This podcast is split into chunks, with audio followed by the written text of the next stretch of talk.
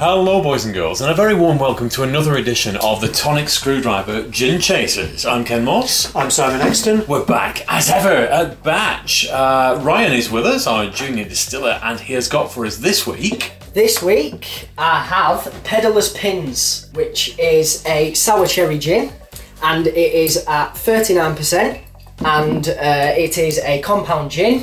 A lot of herbs and spices, normal herbs and spices you'd find in your garden. Sort of the backstory on it is all to do with Pendle Witches. Mm-hmm. Hence Pedalers Pins, so apparently the backstory is the big trial.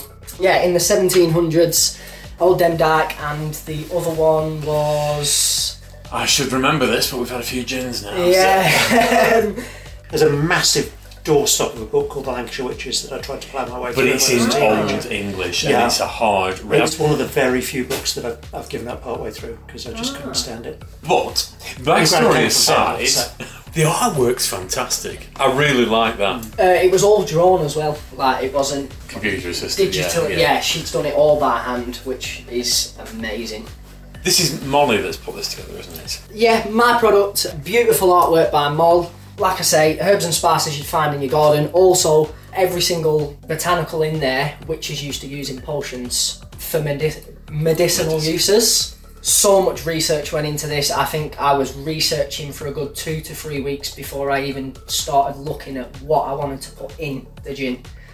This was also uh, actually my first ever gin as well, so I was going into the unknown.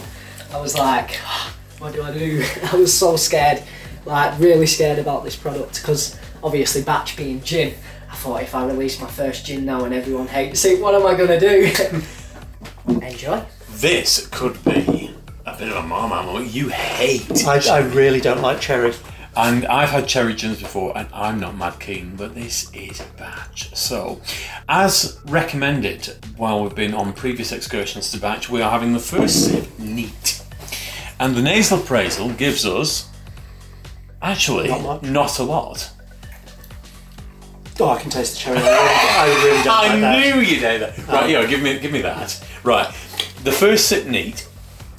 Yeah, very definitely cherries, but cherry cherry rather. Uh, I haven't said that. Mm, medicinal cherry, sort of cherry medicine. No, I, It is. I, I don't think it tastes artificial at all. If you like cherries, I'm sure you'd love this, but I can't stand them. Well, come on, let's let's be brave. Let's have the uh, splishy splashy with a tonic. Okay?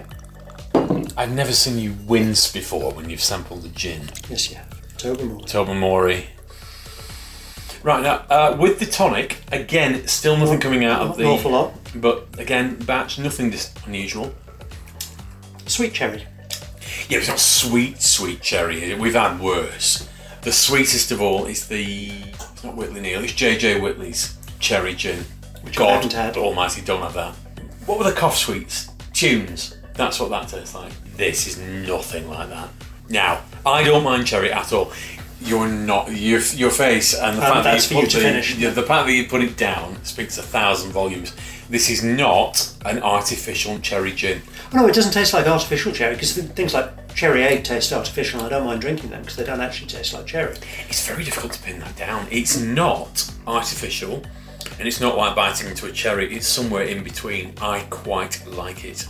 I'm going to let you give your opinion in Bernard's first. Two. I don't like it, but I can recognise the skill that's gone into making it. Yeah, there's a lot gone into that. It's a four from me, four out of five Bernards from me. It's going to be one of those Marmite gins. You either absolutely love it or despise it. I'm on the like it side of the fence. Simon's very, ve look at the face. No. God grief. No, if you like cherries, you will very much like this. If you don't, you'll hate it. Yep, that sounds fair.